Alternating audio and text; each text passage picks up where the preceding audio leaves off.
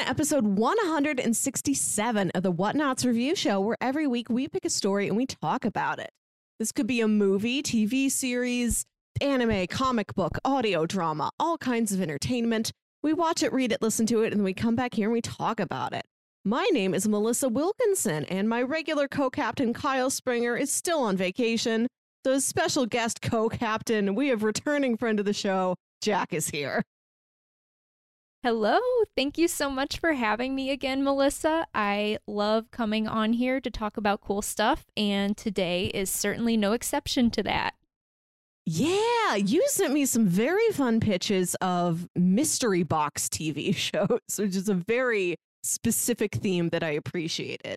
So today we're going to be talking about the 2018 Netflix limited drama series, Maniac. Yes, we are. Hmm. This is a show that Kyle pitched to me.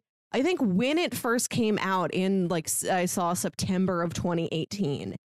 Yeah, I remember I that he remember pitched that. that. I don't know what I picked instead. Like something about this just wasn't hitting me this week.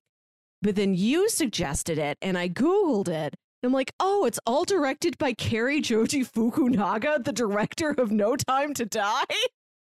I'm in. Yes, I was so glad that you picked it because I've been wanting to watch this for a while and I've started it a few times and it's just never hit me. Like I've never been in the mood to watch it. Mhm. But I knew that if I stuck with it, it would be very fulfilling, especially knowing kind of where it goes.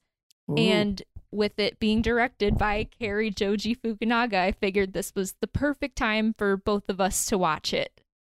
Yeah, I've never seen anything from this director before. I've heard his name over and over again. Like, I think it, people have told his credits to me. But with No Time to Die being pushed back so many times, it's like, I've got time for homework. I have time for background research. Let me see more of your work. So, yeah, this was perfect timing. I was very happy to watch this. Good. hmm All right. So, what uh, what brought you to the show? Tell me some of your general feelings. This was the first time you'd watched all of the show. Yes, I remember seeing a trailer for it on Netflix like shortly before it premiered, and I was very intrigued by the premise and kind of saw where it would eventually go with all of these very specific genre bending hallucinations. And Mhm. um, I was very intrigued by that. And I think it was at the time when I was working a job where I would have to wake up very early in the morning and I would just kind of be checked out for most of the day once I got off. So I found myself almost falling asleep while trying to watch the Mm. show and never made it past the first episode. Tried watching it again last year in quarantine.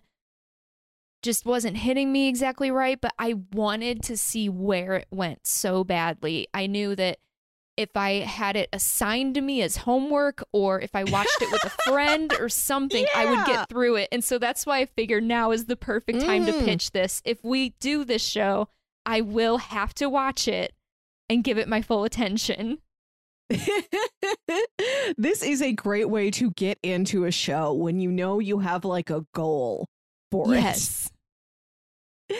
Yeah, to describe the show, which I don't think we've done yet. And how, oh, I missed the uh the how are you bit at the beginning. How are you, Jacq? Is your week going well? Yeah, my week is going well. And uh we had a very fun day out yesterday. We played Top Golf and saw Old. And uh it was quite an eventful day. We did. We had a big day. We found some local little like cookie dough store that sells Dole Whip, just like in the Disney parks. So I've got that little piece of Disney World that I can get to. They sell it at our local zoo, but like now I don't have to go all the way into the zoo. I can just go to a strip mall in Chesterfield, and there it is. It Mhm. was a fun day. Yeah, yeah. So, uh, and then yesterday we had to like hold back talking about Maniac because we knew we had this the next morning. yes. it was difficult. But it really Maniac was.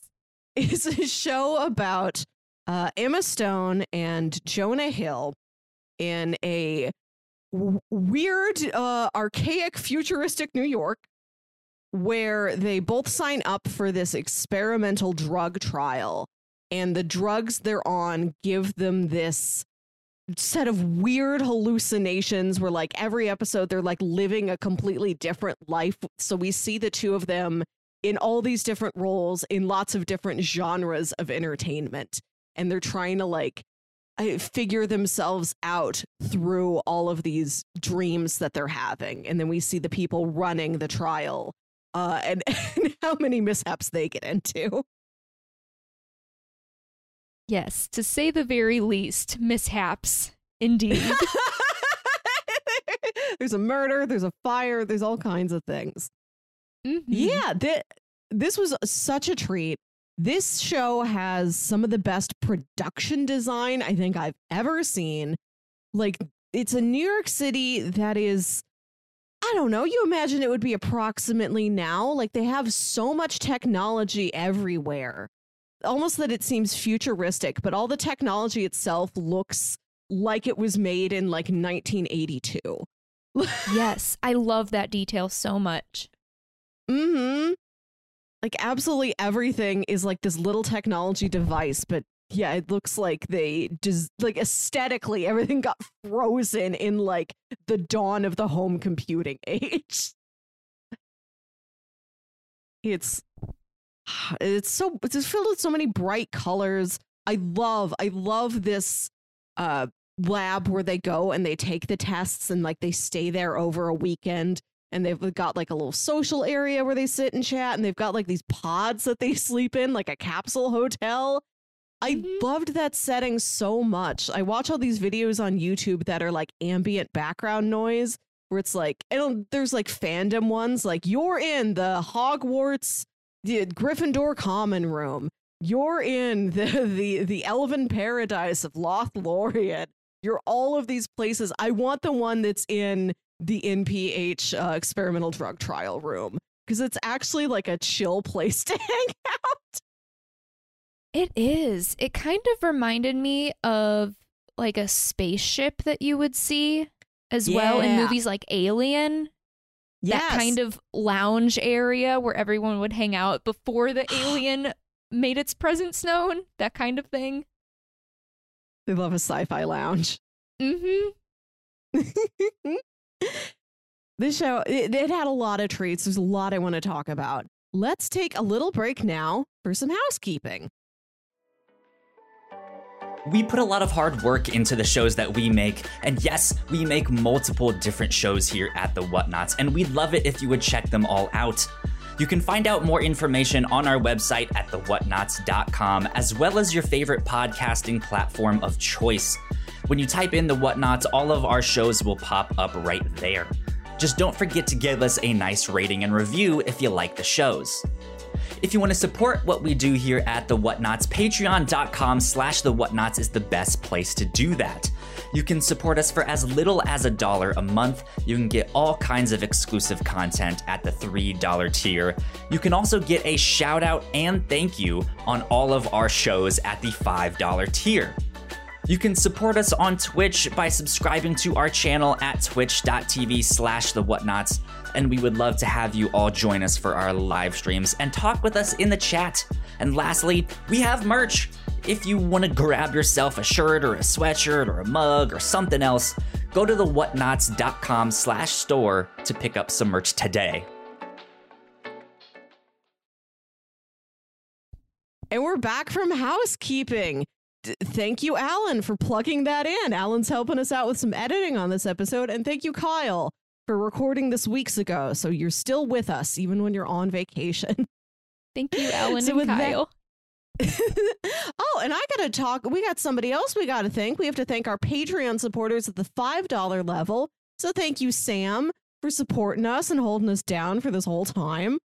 Thank you, Sam. Thanks to Sam. And to talk a bit about what else the podcast has been up to lately. In past review show episodes, we uh, finished up just a couple weeks just before Kyle left. Another Netflix original show. We watched all three seasons of Dark, which is a German time travel drama, which is also visually stunning. Such a neat looking show. Netflix uh, does have a history of just shows with amazing production qualities. You can listen to us talk about Dark, Last week, uh, our friend Audrey joined us to talk about a graphic novel called Folklords, which was another very fun mix of text styles where there it's like a medieval fantasy story, but there's one boy in this town who has visions of like business suits, watches, a car. so he's trying to like hobble all these things together out of like wood. It's it's it's a neat juxtaposition. Over in Captain's Log, what have you been up to lately? Uh, we we had a fun big, you know, Full House episode last week. Everyone but Kyle was on there. Uh, we we looked up, we googled Florida man and then our birthdays to find the weirdest Florida man headline for all of our birthdays, like some sort of uh, dark horoscope. you can look forward to this. I don't know what they're doing on crossplay, but I'm sure it's something really fun. Uh, and, and go back to the reactor core. We just finished doing every episode of Loki. We did a reaction on every episode of Loki, all six. We did something for Black Widow. We're over there talking about new hot things. Enjoy our entire family of podcasts, please. All yes. right with that, let's let's get into spoiler territory and dive down deep on Maniac. Spoiler noise has been played for you. Okay. we described a bit of the visual aesthetics of the show, a little bit of the plot. What would you like to get into first, Jacq? Ooh. Okay. I guess I'm curious. This is a good starting point, I would say, for me. What was your favorite hallucination? Oh, man. It might have been Furs by Sebastian. I think that because was mine. that's such an such an interesting, like almost self-contained story. Like if you take out the bit at the end of that episode where it shows them like you know, knocked out, you know, sleeping in this study room. It's just like this little interesting one shot story.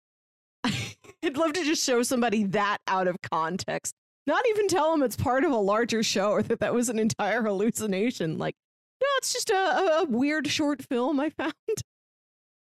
Yes, I couldn't believe that the episode before involved a man just keeling over and dying at his desk. Right. And then we have this weird lemur side quest that doesn't yes. mean anything, but it means something at the same time. Yeah. And I loved it. I mentioned yesterday that there was one shot in this show that amazed me so much. I almost just like texted you last week just to try and describe this and how good it is in that fantasy, um, Annie is a nurse, and one of her patients has just died, and her patient had a pet lemur, an illegal lemur. That, as her dying wish, this patient told her, "Get this to my daughter. I want my daughter to inherit my lemur." But it's illegal, so keep it a secret. And like the lemur's been stolen, and the uh, Department of Wildlife or whatever, whatever government department is in charge of illegal animals, like comes to her and is trying to ask like so this lady had a lemur. She died uh in you know in in your care which is very sad. Do you know what happened to that lemur? And she has to like lie about it. And so the scene takes place in the hospital and it's her talking to whoever this government official is and their hospital has like a glass case with a, an, an iguana in it yeah which is interesting. Like sometimes you might see like a small aquarium, or like my grandma's nursing home had a um a large bird cage, you know, in its common room for the residents to enjoy. So you're seeing them, then you're seeing this double sided glass case with an iguana in it, and then you're seeing the room behind them it's some other patients uh, participating in like a an exercise class. So it's this four level deep of TV playing at like a jazzercise video these old people exercising, a glass case with an iguana habitat, and then this tense conversation about a missing lemur. It was just framed beautifully. Ah, that shot was stunning. There's a lot of stunning shots in this in this series, but that one really stood out to me. Yeah, I would completely agree with the shots being so stunning. And what I really enjoyed too is that not only is the production design incredibly strong in this reality that they are in. But every different hallucination that they had had a totally different look and feel to it Mhm. and the production design was just as strong in all of those and I've never seen anything quite like this. yeah, everything is designed so well, and you'd expect that like the world they live in would be ordinary. It would be like our world Yeah. five or ten years in the future or something. And then it's the hallucinations that are like incredibly vivid and strange. But the world they live in is weird enough on its own. Like I said, there's all these odd tech advancements. Like they've got something uh, called Ad Buddy, where like if you can't, if you go to a diner and like you can't pay for your food, you can sign up for an Ad Buddy, and this person will just sit down next to you and read you ad copy and like it's like I'll pay, I'll take the commercials. Oh, it's like watching a movie for free with commercials. like that's what it is. You can do anything for free if you agree to have somebody like read you commercials while you're doing it. Mhm. And like the like they have friend proxy where you can like give your friend's backstory to some service and they send an actor to like pretend to be that friend for when you're lonely, for when that friend can't be there. They've got the daddy's home service, which is like at one point Owen's like, I think I'm just gonna go be a um a temporary replacement husband for widows. Uh I get a place to live, you know, they they get to imagine they have a husband again. I think it's deal. like all these odd sort of tech-based social you know services to each other. There's so much tech in this show, and it's the most it's the least pessimistic version of this much tech I've ever seen. Like this is not Yeah. a like there's not a lot of it's not a dystopia for sure I, I don't like tech dystopias where you know like those societies where everything's working fine but everybody's miserable you Mhm. know somebody's there to fight the man. It's not that like all this technology is around them and it doesn't seem to mean anything bad. It takes such a neutral stance on having your life being filled with computers which is really refreshing. I'm tired of everything being like the characters have a phone. The phone is their ultimate downfall. You are the audience member how do you feel about your phone? It's like I don't, I didn't come here to feel guilty. Please just show me a sci-fi story. Yeah, the world that they live in, even though it has different technological advancements, it's pretty comparable to our world. Like the Yes. feelings that the characters have, the experiences that they have are almost exactly the same as what we are Mhm. experiencing and having. There's not a huge difference, which I think makes it even more interesting that they chose to set it in this weird alternate version of New York. Like it it didn't need to be that way. It just kind of added Yeah. something.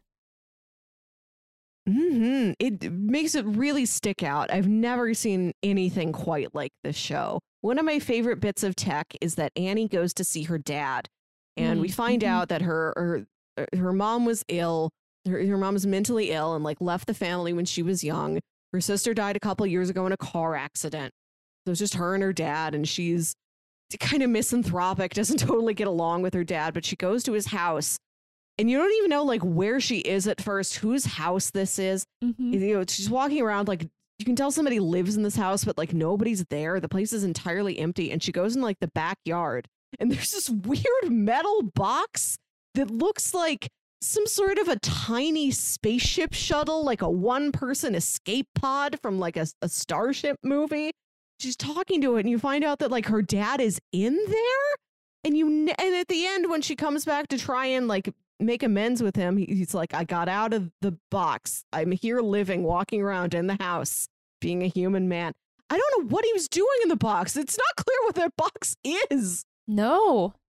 I kept waiting for more of an explanation on the box itself. Like, what does it do? And we never got that, but I'm okay with it. It was still emotionally satisfying to know whatever the box Yeah. was, he got out of the box. I guess that's all that mattered at the end of the day. Right. Like, is he, is he just like in a void? Is it just, blo- is it like a, an, an immersion tank? Is he being played like videos of a better life? Is it just like a, a motion, a motion simulator ride like what you'd get in at Dave and Buster's, but it shrunk down to be like one person size. We don't know. And I like that it's it, there's like a little electronic readout screen on the side that just scrolls his name over and over again. It just says Hank. It just keeps displaying the name Hank. And it would like appear and then scroll back and forth. I'm like, you could just c- constantly say Hank. I don't know. I don't know what the scrolling action is for. The whole word fits on that screen at once. Mm-hmm. Another detail I I loved Owen's apartment. He's got this like fifth element, like tiny little like efficiency, like tiny apartment where everything's in like a little compartment next to each other, and he's got this like tiny sink this tiny shower and tiny computer and you can see out the window he's his apartment's next to these big neon advertisement signs Yes. and it, it rotates between two signs it'll flash on jolly rancher and then flash off and flash on oral b Yes, which I wish that we had neon advertisements like Oh. that. I would love those Yes. so much. they're, they're just a logo there's not even a message it's just Nope. the name of the company. Like that was as satirical as I feel like the show got was like, oh, you know, they sold out this one advertising space to candy and toothbrushes. hmm Mm, I liked what a this show is so strange, but it's also fairly mild mannered and like it's very warm. Yeah, for as bizarre as it gets at times, I think that the human emotion really grounds it in a way. Yeah. Which uh, I was curious how you felt about the conclusion of the story and the story as a whole. I liked the ending. I liked how like narrowed down and small it was. Where like they leave this uh they, they leave this test facility and they're like no one's just like I'm sorry I was bothering you. I thought because he's got this sort of delusion of grandeur where he thinks he's part of some larger plan. And you know, and in his headspace all these hallucinations we see he is. He does do something to save the day in some way in the, final episode oddly enough.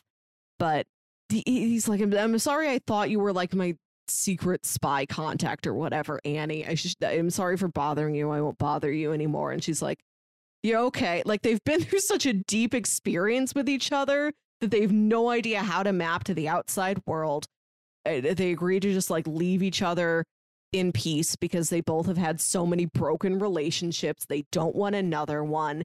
And Owen, in particular, who's been suffering from schizophrenia and these uh, hallucinations outside of this drug trial, Mhm. just in his everyday life, he's like, either he's talking to a therapist who's like, seems like you really developed a connection with Annie. Why don't you go talk to her? And he's like, option A, I made that whole thing up. I go look her up and she she isn't real. Or option B, like I look her up and then I I screw it up like and my my mental uh, condition gets the best of me and like I yell at her or I get too intense or get too possessive like something will happen and then she'll just completely disappear. Like she will take herself off the map. She'll change her number. I'll never hear from her again. And then she's the one who finds out that like his family had him committed and she's like, "Oh, he doesn't belong there." And does this whole scheme to like sneak in and like take him out and they're like running away in this real junky truck. She's like, "Do you want to go to Salt Lake City with me? I have a dog." And he's like, "Okay." mm-hmm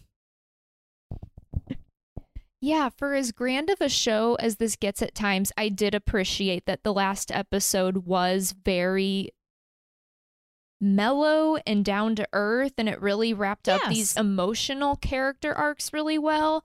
And I, something that I really appreciated too about the way that the story ended is that even though you know, you can read into Owen and Annie's relationship as being platonic or potentially romantic, especially once the Mhm. hallucinations begin. And in so Yeah. many of these hallucinations that they're having, they're either married or they've been married or they have some kind of romantic connection to one another.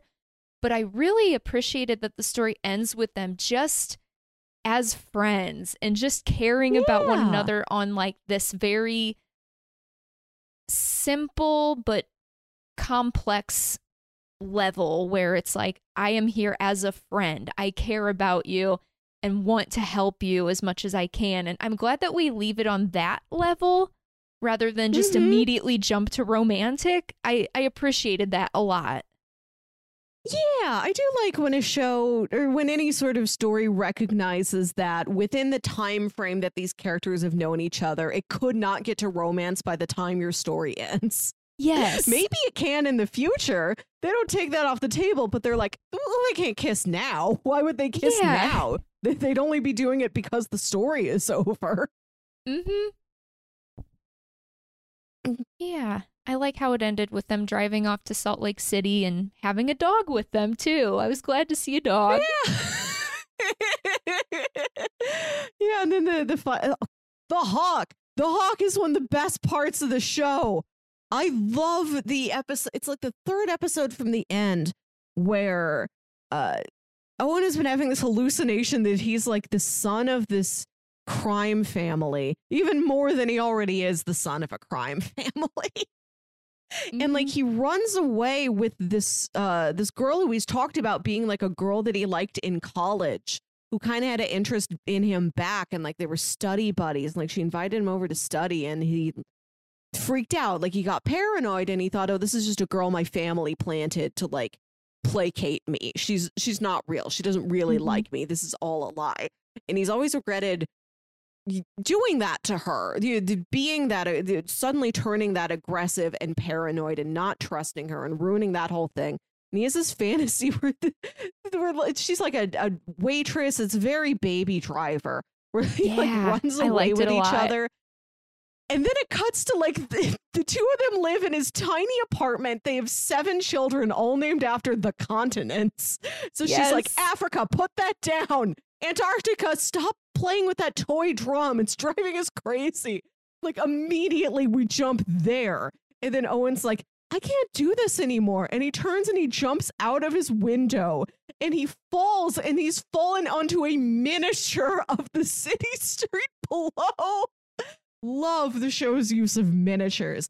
And then he transforms into a hawk and he flies into Annie's like Lord of the Rings hallucinations. So you just see a hawk flying around with Jonah Hill's voice laid over it, like, Annie, it's me! Annie, I'm a hawk now! Yes, what a wild episode, which I have to give props to to whoever was in charge of editing this show because I couldn't believe how seamless the transition was where we we are simultaneously watching this crime drama and this Lord of the Rings fantasy epic and it's going back and forth between them and then going into, you know, the reality that they're also in and the stuff going on behind the scenes and I just couldn't believe that they were able to transition between all of those different plots and make it still feel cohesive and like it's part of one story at the same time. Yeah, like you've got the two sets of hallucinations. You're cutting to them just, you know, sleeping in in the study room. You're cutting over to uh, uh, James and Azumi, the two leaders of this trial, working in the lab. And then James brings his mom in to talk to their smart computer because she's grieving the death of the previous doctor working on this study. And then you're also like inside that visualization of that conversation between a woman and a computer. It is going like so uh, so many different areas and so many levels deep within each character's journey. Mhm. I did really like the crime drama as well. I didn't like how violent it got, but the Yeah. scenes between uh Owen and Olivia I really liked as well. I'm like, I I'd like to see more of those two together. I'm sad that we didn't get more of that interaction throughout because we see a lot of Annie and Ellie and their dynamic. I wish that we could have seen more of Owen and Olivia since you know those are kind of the two parallels where their mm. confrontation needs to be with those other characters, you know? Yeah. Yeah, that was. Oh, I, I like that they had these people from their past who kept showing up. And sometimes it was characters like Annie's sister Ellie who were like the most pivotal person in their life. But also, like, they they'd mix in all of these other returning actors just to play tiny roles in the hallucinations. Like you'd see the other people in their trial group just playing like very tiny, like two line roles in these hallucinations to fill out the background cast where you're like, is it that lady again? Is she here? I thought that was really neat. I like that strategy a lot. I would love to watch the show a second time and like track that a little bit more, especially because I had trouble telling all of Owen's brothers apart. Yes. He's got several brothers and then he has a hallucination brother also. hmm yeah.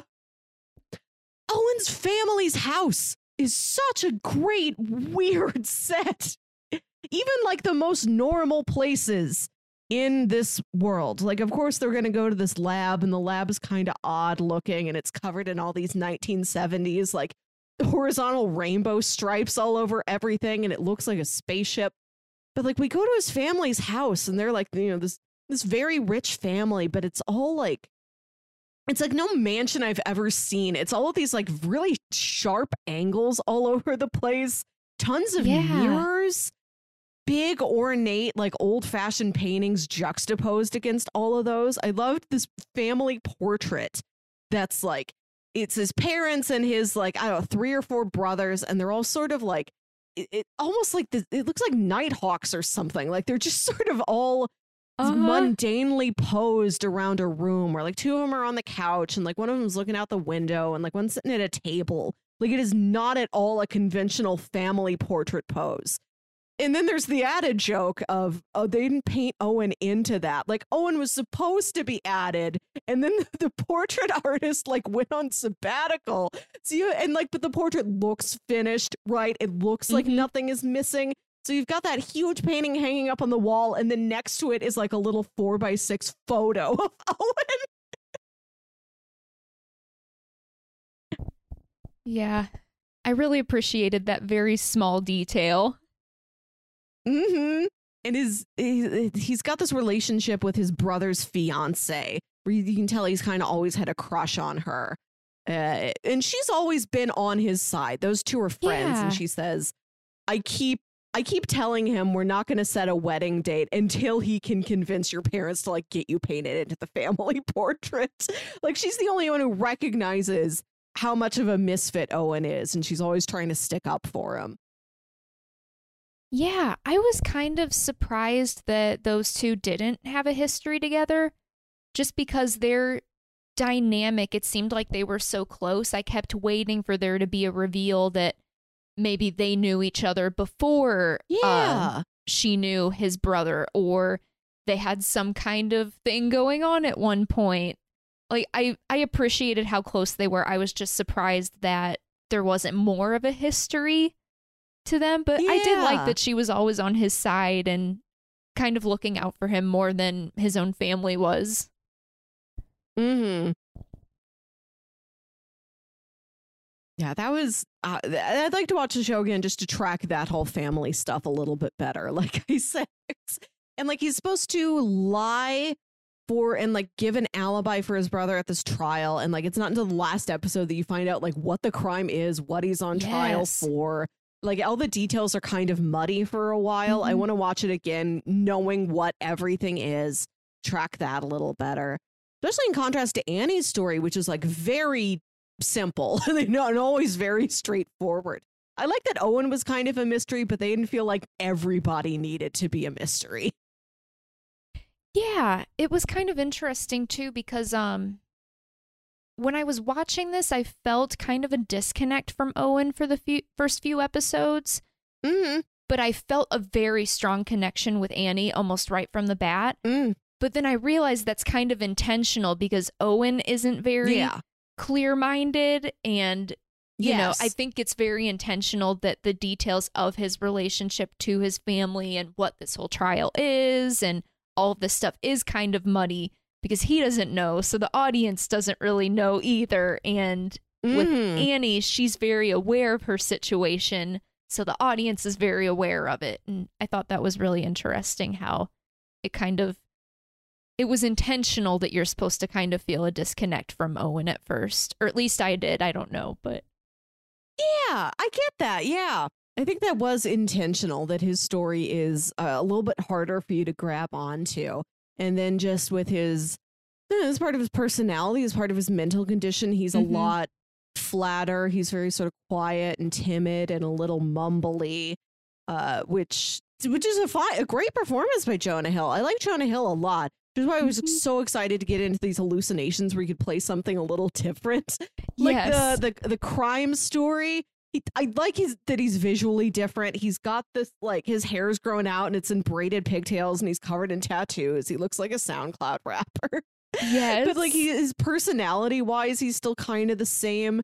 I'm like, okay, I was I was hoping to see him just have a little bit more of a get the opportunity to play more of a range in this show. Which is why I loved the final hallucination we get, where he's this like Icelandic spy who like met an alien who came to Earth and like advocated for this alien and then was going to like introduce the alien to the world and the alien was at a like they're all having a party and the alien's going to give a speech. But he like knocked his cocktail over onto the microphone and it short circuited and electrocuted the alien and now he's like stricken with guilt. Such a a huge silly thing for him to be doing. But yeah he's oh i love i'd love to get see jonah hill get to be that where he's just this like high pitched nervous excited like way more energetic version of any owen variant than we've seen so far. That- i wish we got to spend more time in that hallucination. That one was my favorite. I did too. I found myself really wanting more from these hallucinations because I love what we got, but I just wish that the show was maybe two episodes longer so we could have gotten a few Yeah. more hallucinations. That would have been Mhm. fun. Mm. They do a lot with what they give you, though. I was really impressed by how sincere that Lord of the Rings one was. Like they they put so much scope into Mhm. that fantasy hallucination. Like they are shooting out on locations. There's some green screening in of like you know glorious mountain vistas and stuff like that. But like they're in the woods you know Mhm. they're wearing like full period costumes i mean it doesn't look like it's uh like a high school play or something like there's so uh, there's like way more effort than even they needed to put into that fantasy storyline Yeah, it was very impressive. I kind of wanted more of the seance episode as well. yeah I loved being in that world and I felt like it was just a little bit too short. mm-hmm mm-hmm i love i love that they're on a search to find the supposed like lost chapter of don quixote where if you read it it will like take you to this dream world where you can live in your perfect fantasy forever and supposedly this family like has that lost chapter like locked away in a safe they're trying to sneak away from this party and get at that chapter and when they finally do get it it's like the size of a matchbook it's so small for no reason That was Yeah. good. I loved all those odd, like, this does not need to be here details, but everything added so much to the experience. Mm-hmm. It really did. hmm All the all the hallucinations were strong. I think Furs by Sebastian stands out just because it's the first one and it's the one that we spend the most time in. It feels the Mhm. most complete. Like you got like a solid conclusion to that little mini storyline. And it's also like the closest, you know, it's just set in like 1980s Long Island. So it's it's close enough to things you already know that you don't need as much setup, you don't have as much questions. Yes, for sure.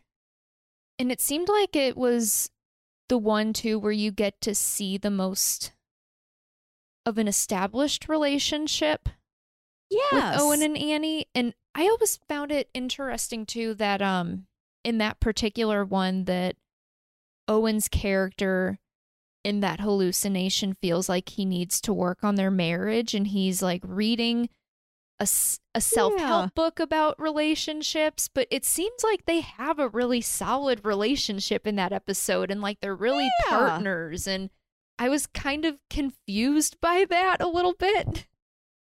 Mm-hmm.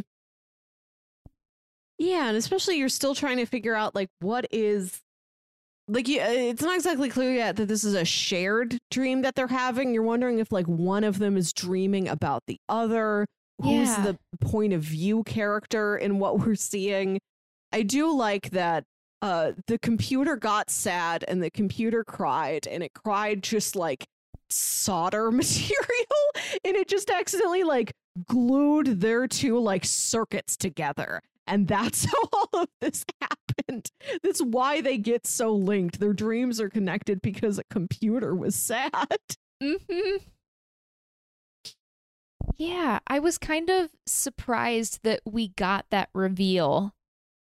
That we found out the reason Yeah. why. It because I think with the structure of this series, you would almost think that it would be a mystery as to why their dreams are Yeah. connected and why they keep showing up in each other's minds and everything, but you you get that explanation right away. I mean, maybe the characters don't know, but the audience knows. And I found that really interesting that there was a logical, Mhm. as weird as it may be, scientific explanation for how that even occurred. I did love Gertie. Gertie's just a great design where they go into this entire room of all these blinking lights and circuits and she can like align the little blinking lights to like be an outline of a face that like a pixel art who talks to you mm-hmm. sounds like sally field yeah and then she gets uh, when she gets sad like you see this like digital tear like drop and like spread across the floor yeah and then become this like drop of solder that sticks these two, circuits together that was interesting i liked that angle on it i liked how much time we got to spend with the organizers of this study because they're also really interesting compelling characters Yeah, I was really impressed with. I forget the actress's name, but she played Dr. Fujita.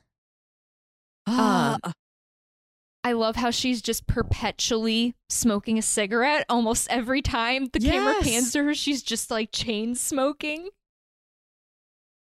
I loved her. She, it's a great performance, but I also love her visual design. Like, Yes. just how she was cast. Like, she's very tall and like very thin and willowy, which makes it just interesting to watch her kind of like move around the screen with these Mhm. long, thin limbs. She's got these huge glasses, this like very angular, like bob haircut that kind of like fans out on the sides. Yeah, and like constantly smoking. like she's just a treat to watch. She was visually put together very well. Yeah, and just like uh, everything they give her to do. I like that she's just trying to hold everything together. Her previous supervisor dies. She has to go back to the old supervisor, who's this, who's like her ex boyfriend. Try and drag him into this, and then convince him you need to get your mom in here to talk to the sad computer. Mhm. I was also happy to see Justin Theroux because he's I for years I would get him mixed up with Justin Trudeau, the Prime Minister of Canada. And I'm happy that now I've got like something I can affix this actor's like name and face to. Like, right. Now this won't happen again because I've really seen you and I know who you are. Yeah. That was such an interesting performance by him in this. I've seen him in a few other things here and there, Hmm. and something about his voice in this and the way he carried himself kind of made me feel like he was a physical like a live action embodiment of Lego Batman. I get that. He and he has this like I think we find out that he's balding and he's wearing a wig and the wig is this he looks like a 1970s like Sears catalog model. Mm-hmm. like he feels so archaic. This is a world that is we talked about how it's like arguably like in the future but aesthetically like everybody invented everything and like aesthetically froze it in like the 70s or 80s. He feels like he's still like from that time. Yes. Yeah, it, it was interesting seeing that whole dynamic play out with him and Fujita and his mother once she gets into the picture and uh it was interesting that he had his own confrontation even though he wasn't taking the drugs and being in that trial, it seemed like his experience was very similar to Annie's and Owen's. Mm-hmm. It was a nice parallel. Yeah, and going into the show, you would have expected that this institution, this company making all these pharmaceuticals, would be sinister. like that seems like in many other storytelling hands that would happen. The big company is sinister. Sinister or inept are like the two main options. And I like that they're they're, like they're kind of foolish, but they're really trying to do something good for the world. They've had successes. They really want this to be a success. They've made so much progress. Uh, and and they're so emotionally attached to their work. They are invested in what it is they're trying to do. Felt like there was also like a warmer approach to the people running this trial than we would have gotten in other versions of what the story could have been. Yeah, for sure. You never question that what they're trying to do will help others. Yeah. And yeah, there's never like this sinister tone to them where uh you wonder what their real motives are or what they're mm-hmm. really up to. It's like yeah, they're they're trying and things are just unfortunately falling apart and they don't want other people to know and yeah. Yeah. You're right. Like their motives are exactly what they say they are. Like they're very honest about that. We want to make a drug that will really help people deal with trauma and move past it and get to a more peaceful place in their life. And yes, we basically we cloned this famous psychologist's brain patterns and made her into a computer without her knowing or agreeing to it. Yes, this has resulted in like six patients going catatonic and now living in a vegetative state. Yes, it's dangerous but imagine like the benefits that could be reaped from this. We could heal a billion people if we get this to work. Mm-hmm. I love the uh, introductory video that plays when they first get to this facility, and it's just like it's like James McIlroy's head, and then like the the, the previous doctor who dies. It's just like their heads pasted into this like. It reminds me of the video you watch in Spaceship Earth the Disney ride Spaceship Earth, where yes. like is this like you go up in the ride and you're watching all the animatronics, but then when you're going down, they like snap a picture of you. You're watching a screen on the back of like the vehicle in front of you, and it like sticks your head into this like, and this is your future. You're gonna ride a speed car to work. You you can speak to anyone across the globe in an instant with the magic of computers. Like all the silly futuristic stuff with just like your head dropped in there. And that's what it reminded me of. I love the little pixel arts on the TVs. I like that you know they're all sitting in a circle around this this table there in their their lounge and there's like a CRT TV stuck over over like each chair with a little pixel guy who's like time for rest, time for discussion with your partner, time for meal. And and then their meal is just like these weird little like jelly cubes I loved those. I, I want binging with Babish to show me how to make those. Yeah, just another touch that really made it feel like they were in a space station or something in some kind of right sci-fi movie. Mhm. And it was uh, it was nice to know that this is a well-paid study. Like we learned that this is something that this in this company does frequently and it's known like if you sign up for their trials they pay you pretty well and they do pay you fairly based on the risk of the trials this is something that like a lot of people will go to when they need money they've got a real interesting variety of other patients that they're in there with and you you're watching them go through all these ordeals and it the show does a good job of portraying the people organizing everything as like altruistic enough where you know like well, at least at the end of the day, they still got that check coming to them. like maybe their brains have been all scrambled, but it's like they will get like a decent paycheck out of it. It's nice, you know, it's just like a small bit of comfort you have in the back of your head.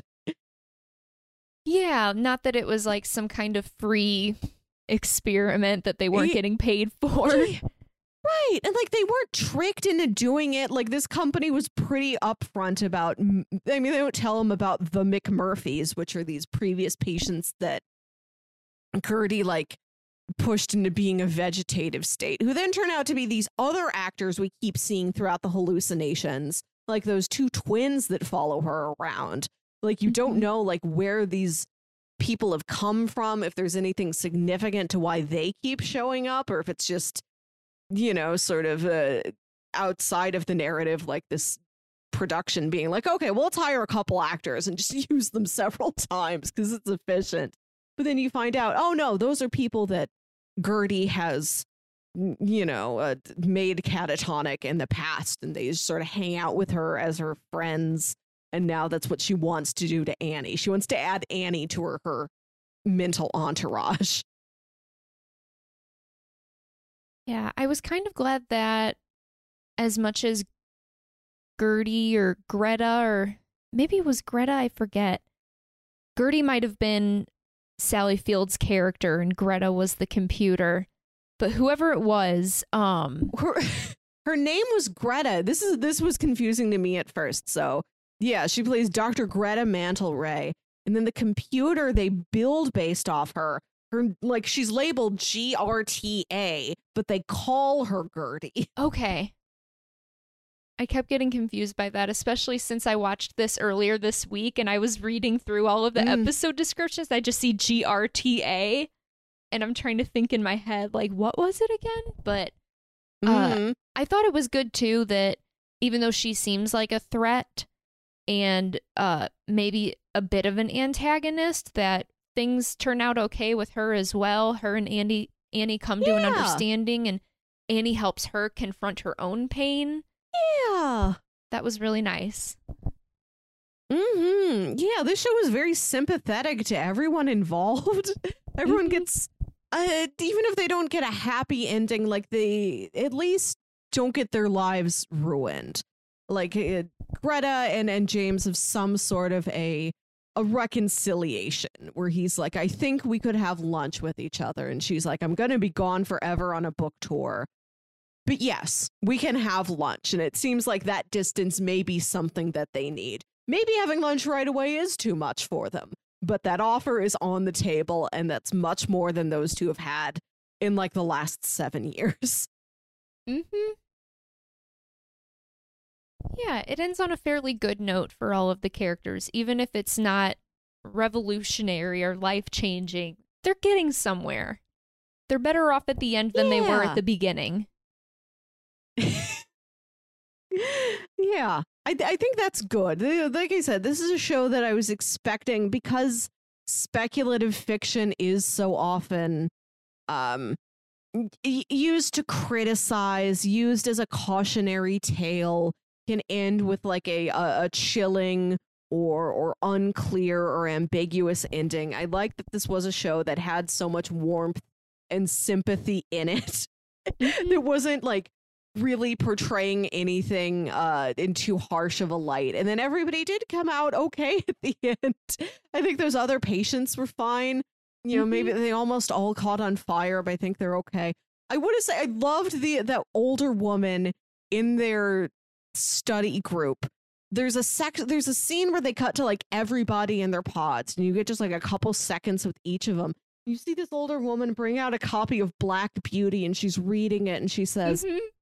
When is this horse gonna die? Yes, she was a great touch. hmm Yeah, this uh, it, it had a lot going on. I liked all the characters. I'd like to spend time in the hallucinations with Annie and Owen themselves, with J- James and Azumi, and the like file cabinets that they slept in. I love that this is a show about tiny beds. It's all these like little compartments. Everything feels like a dollhouse, like they're living in a Polly Pocket world where you just live in like a small plastic bed. Like they just pull open a drawer in this big cabinet and there's it's like lined with like acoustic foam and it's got a tiny light and they crawl in there and like clap on, clap off. They like it slides them back in. Never seen anything like that on Earth and not in a spaceship. Mm-mm. It's all new. Mm. I enjoyed the show a lot. It had a lot of uh it's so much going on that it I, I felt like there were things I weren't I wasn't quite picking up on, or like they would introduce something in like episode one or two, and then by the time I got to later in the series, so much has happened. It's like I think I remember that. Yes, I found myself feeling the exact same way. Mm-hmm. Mm-hmm. This could stand to be rewatched, and it's light enough to rewatch. Like it's not one of those shows that like is very good, but it's heavy. like Dark was very impressive. I'm not just gonna casually throw Dark on around, you know, not just because it's entirely in German with subtitles. Like I love Lost. I don't just put Lost on. yeah, I could see that. And I think that as much as there are very emotional moments in this, it does a really good job of balancing the tone so that you're not left in that kind of a space for too long. Yes. Yeah. Like the the flashback to Annie and when her sister died is emotionally rough, but also mm-hmm. it has these funner moments. Like I like that what they're they're on this road trip and she keeps doing this thing to bug her sister. Her sister bought like a uh like a disposable like Kodak camera and like wants Annie to take all of these pictures on their road trip. And Annie's always acting like she's about to take a photo and then moves it and like snaps a photo of her armpit, which mm-hmm. I've I have not seen. It's really funny. It feels like such a real thing somebody would do. Yeah, it was fun to see that for sure. Mm. It was fun to watch Emma Stone. I always forget how much I like her. I think because she is just so reliably, consistently good. like she's such a known quantity in my head. It's like, yes, of course Emma Stone is good. And then when I sit down and actually watch her, I'm like, what am I talking about? Emma Stone's great. Yeah. There's something about her too that is personable enough that she feels like someone you know yeah. Or maybe because she's been around for I think she has been around in my life longer than she hasn't been at this point that wow. you know I just feel like I know her in a way even though I don't. It's like, "Oh yeah, that's my friend, Emma Stone." She's doing great. right. She's she's like your fun older cousin. Yeah. yeah. She's got such a she's got some of the best eyebrows in the business. She's always so emotive. It was great. Her and Jonah Hill are like really great against each other in these roles. It was nice to see her and Sally Field together again since the Amazing Spider Man movies. I'm glad you thought about that because I definitely did. Dad, Sally Field, excellent choice. It was, it was very fun to see her play. You know, she's been a mom so frequently or a mother figure like Aunt May Parker. to have her be this darker take on that, but still with heart to her. She still mm-hmm. cares about her son, wants to see him do well, is upset, you know, you know, when he's upset at her. Like there's enough there that you still she's the most antagonistic character we get, but you still kind of feel for her and want that bond to be reforged. Yeah. It's a good arc. Hmm. Yeah, I I like to see. Uh, I like getting this peek at what Cary Joji Fukunaga can do, especially because this is a show he didn't just direct; he also helped develop. I'm curious exactly how. And the the co-creator was Patrick Somerville, whose name I don't think I've seen before. Maybe somebody else to look into. Yeah, the only thing I can think of that he's made that has been on my radar at all is some kind of show for HBO Max that came out within the past year and it's called Made for Love. And I looked huh. at the synopsis and I'm like, ah, maybe not, but I'm glad that he's making stuff and it seems very mm-hmm. unique for sure. So, yeah. Very interested to watch this guy's career. Yeah, this is the, Maniac is such impressive work. I liked how di- how diverse it was, how much there is. It seems like there is like a Japanese influence on it. Like there's a mm-hmm. lot of uh, the, the Asian supporting cast members. There's like a lot of Japanese text and language like in the lab where they're working. lots of bonsai trees. I don't know. I can't, I can't really articulate it well, but I, I could feel that that influence was there. Yes, I could feel that as well. Mm, and like trying to think ahead to No Time to Die, as I have been so often. This is a movie that looms large in my head since it's been pushed back so many times. Mhm. Just trying to fu- like predict anything I can about it. I really like his style. I I like how, like I said, the production design in this movie is incredible. You know, like the, settings were all chosen so well, made really interesting use of them. And there's a kind of a mystery. I, I could feel this like m- tension of mystery in a lot of what we were seeing, a lot of shots. Yeah, definitely. I looked at some of the shots throughout this. I don't know. It's hard to articulate, but sometimes when you're watching a movie or a mini series and you know that it's directed by someone who is making something else that you're very excited for, you see Yeah. certain shots and you think, I can see how this is going to play really well into whatever they do with the next thing they're working on. And I felt that way a lot with the fantasy portion of the show Mm. because there were all of those really beautiful outdoor landscapes Yeah. that they were working with. And I could just see Bond getting into some mischief, to say the least, outside and having Cary Joji Fukunaga direct it incredibly well. Mm-hmm, mm-hmm. This gets me excited for uh, the potential for villain layers in this movie. if he could Mhm. use a setting so well. Yeah, Im- impressive all around. Do you have any other thoughts as we uh, reach our conclusion of the discussion on Maniac? I don't think I do. I think, oh, my one note that we did not touch on in the Furs by Sebastian episode, one of the guys Ah. who is working in the fur shop and is, well, I guess I shouldn't say working, but he's in the back and he's like, I don't know if Yes. you call him one of the goons or whatever, but he was wearing Rex Kwon Do Yeah. pants, and I was so happy to see those. I love those two guys. Yeah, like I love that back room they go into that it's all diagonal wood paneling, but every couple feet there's also a strip of paneling that's mirrored. Just a, a visual Yeah. style I've never seen before. So it's so decadent, like stylish 80s. And like that shop has so many like neon lights in it and all these mirrors. And I like that they're practicing for some sort of a dance routine that you never find anything out about. But yeah, just to see these two sort of gym rat looking guys, you know, these two brothers who were like, you know, making fun of each other, be like, okay, it's time to get down to our dance practice.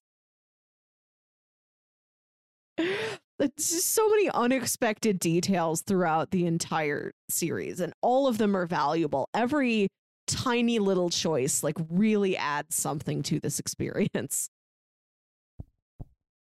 it does. mm-hmm If people, oh, bingo. So something we've been doing lately on the review show. Uh, Kyle and I started this earlier this year. We wrote down a list of uh, different media tropes, and we made these uh, bingo sheets. He and I each have different ones.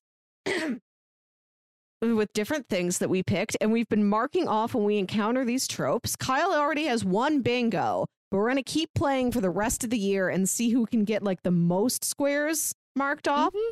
I forgot to ask him if I can keep marking things off while he's not here, but just to keep track of what I could potentially get, let's see.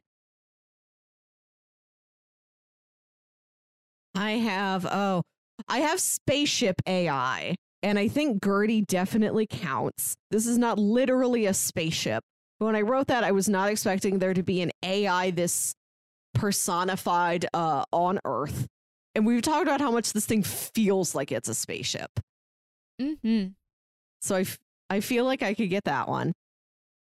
And then I also have one shot sequence, and there's a great one shot fight sequence in the the uh, like second to last episode with the Icelandic spies. Mm-hmm. Let's see. I oh I've crashing a fancy party. Oh my god! I hope Kyle lets me keep these because there's so many that I can get to do. Crashing a fancy party, courtroom scene. Oh my Mm. god! This is what I've been waiting for.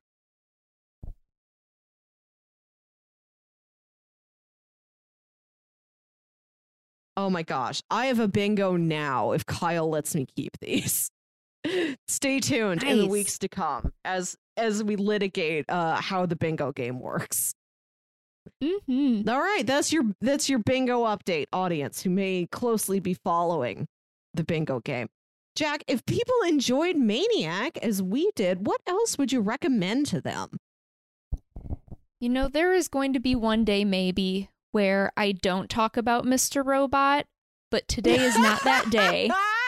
Um, I think that there are a lot of thematic similarities with uh, Mhm. confronting your trauma and grappling with mental illness. And even though Yeah. there is like a grander plot, having the last few episodes kind of deal more with uh, human connection. And uh, so, yeah, you can get all of that in Mr. Robot as well. Beautifully shot, great performances Mhm. uh, just a very impressive show all around that definitely influenced my taste moving forward in media and uh, really just dug underneath my skin and will remain there for some time. Oh yeah. Yeah, Mr. Robot's a show that I don't think you forget. I'll be like I don't know, 86 years old wheeling around a, a senior care facility just being like, "You remember that episode where they get lost in the woods?" Yes. Same here. right. And another great show about your parent letting you down in life so then you create uh, a robotic replacement of your parent. Yes. Very much so. And uh I would also recommend the first season of True Detective, mainly because it was directed by yeah. Cary Joji Fukunaga. And I think the crime drama aspect of this story in Maniac kind of uh maybe doesn't parallel True Detective, but I could definitely see his style being Mm. used again in that little sequence. And there is a very impressive one shot scene in, I want to say, episode four of that season. I forget which episode it is, but yeah, very impressive for sure. Early on. I don't have to wait very long to get some one shot accent action. That's promising. hmm This is a show that's, like I said, it's really unlike many other things that I have seen, but it did remind me of a show we watched uh, not too long ago on the review show called Dimension 404. Ah. This is a uh this is a, a sci-fi anthology show on Hulu from oh, I think maybe like 2017. Let me go back and find it. Dimension 404. Yes, this is a 2017 Hulu original show. We covered this uh just back on episode 161 here on the review show. Every episode's a different sci-fi story and one of them does involve a giant military supercomputer who's tracking like all the people on earth at once and like trying to pinpoint this one terrorist like you know i'm watching everybody to like find these threats like minority report style i guess. Mhm. and the computer is just um it's like one blinking robot eye on a giant block of flesh that's like two stories tall. It's just like a massive cube of like pure brain tissue. So this weird fleshy matter with like one little blinking robot eye and it's it's, it's sentient and it starts to like feel bad about what it's doing so the episode is about this military psychologist trying to talk down this flesh computer and like get him back in working condition in time to find this terrorist and also it's christmas Nice. yeah another sort of weird one shot episode that i thought like furs with sebastian i could just show somebody this out of context Yeah. I would also recommend uh, the only other thing that seemed like it would be on Maniac's level of weird. The only other thing I could compare it to was being John Malkovich, Mm. which which also is involved like a weird, a weirdly designed workspace. Uh, lots of tiny compartments, tiny things.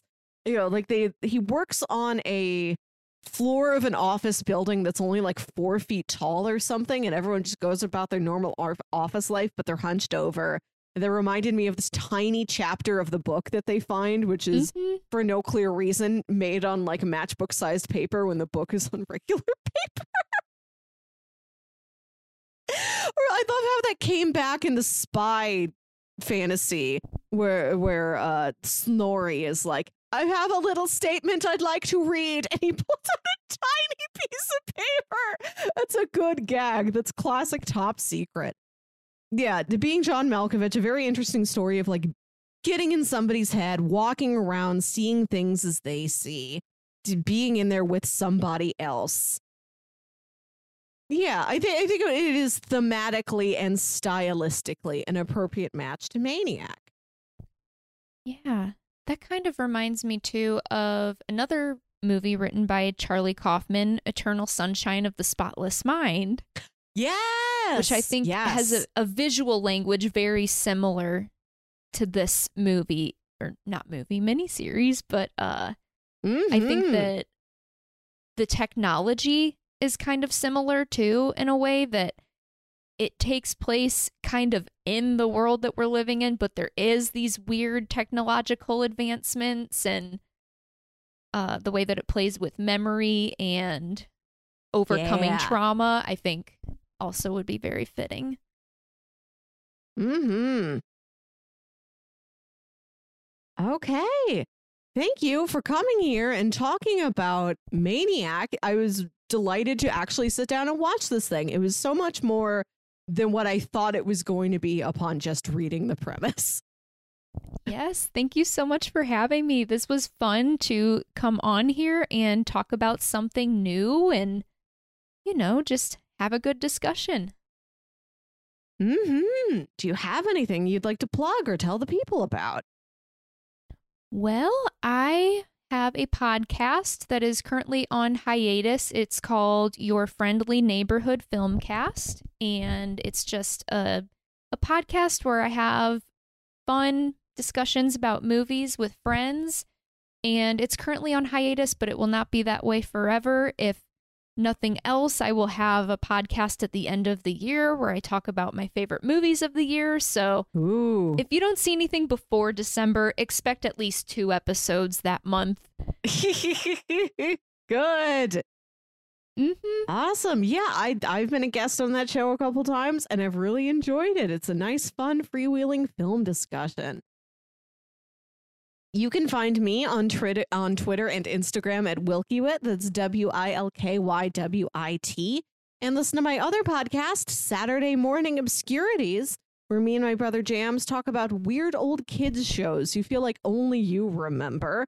Uh, and you guessed it on one episode talking about something that's definitely weird, although it isn't that old. It's a theatrically released flop of a movie from the early 2000s called Oogieloves and the Big Balloon Adventure, Mm-hmm. where these big people in like foam mascot suits play these weird little creatures that go on an adventure to collect balloons and there's a song and dance number everywhere they go and it was designed for theaters to be a show like a movie you could take your little kids to and they could get up and dance along with the movie and nobody wanted to do that and it's the movie practically disappeared but we've seen it we're like we have to talk about this thing we need oogieloves on the record We do. That was a very fun episode Mhm. to record. Yeah. You can find that on Saturday Morning Obscurities. And then my brother Jams is going to be our guest next week. We are talking about a comic called Check Please. It started as a web comic and then- then I think it was printed into a couple graphic novels. I think it's two volumes. And it is a uh, a romantic comedy comic about hockey, about like this guy who has like a figure skating background and he tries to join the hockey team and he falls in love with like the star hockey player. Nice. I read it once years ago uh, when it was in web comic format. Like I read it on Tumblr, I think. Uh, and yeah, I, I, forgot about it, and it, it, might be fun to go and revisit. I remember it being just a, a cute little time. I look forward to listening to that episode. Jacq, thank you for being here. Thank you for bringing Maniac to my attention uh, to help feed us as we continue on this long road to no time to die. Oh, Every step you. brings us closer. All right. Well, thanks for being here. This has been episode 167 of the Whatnauts Review Show. Have a great day, everybody. Goodbye. Goodbye.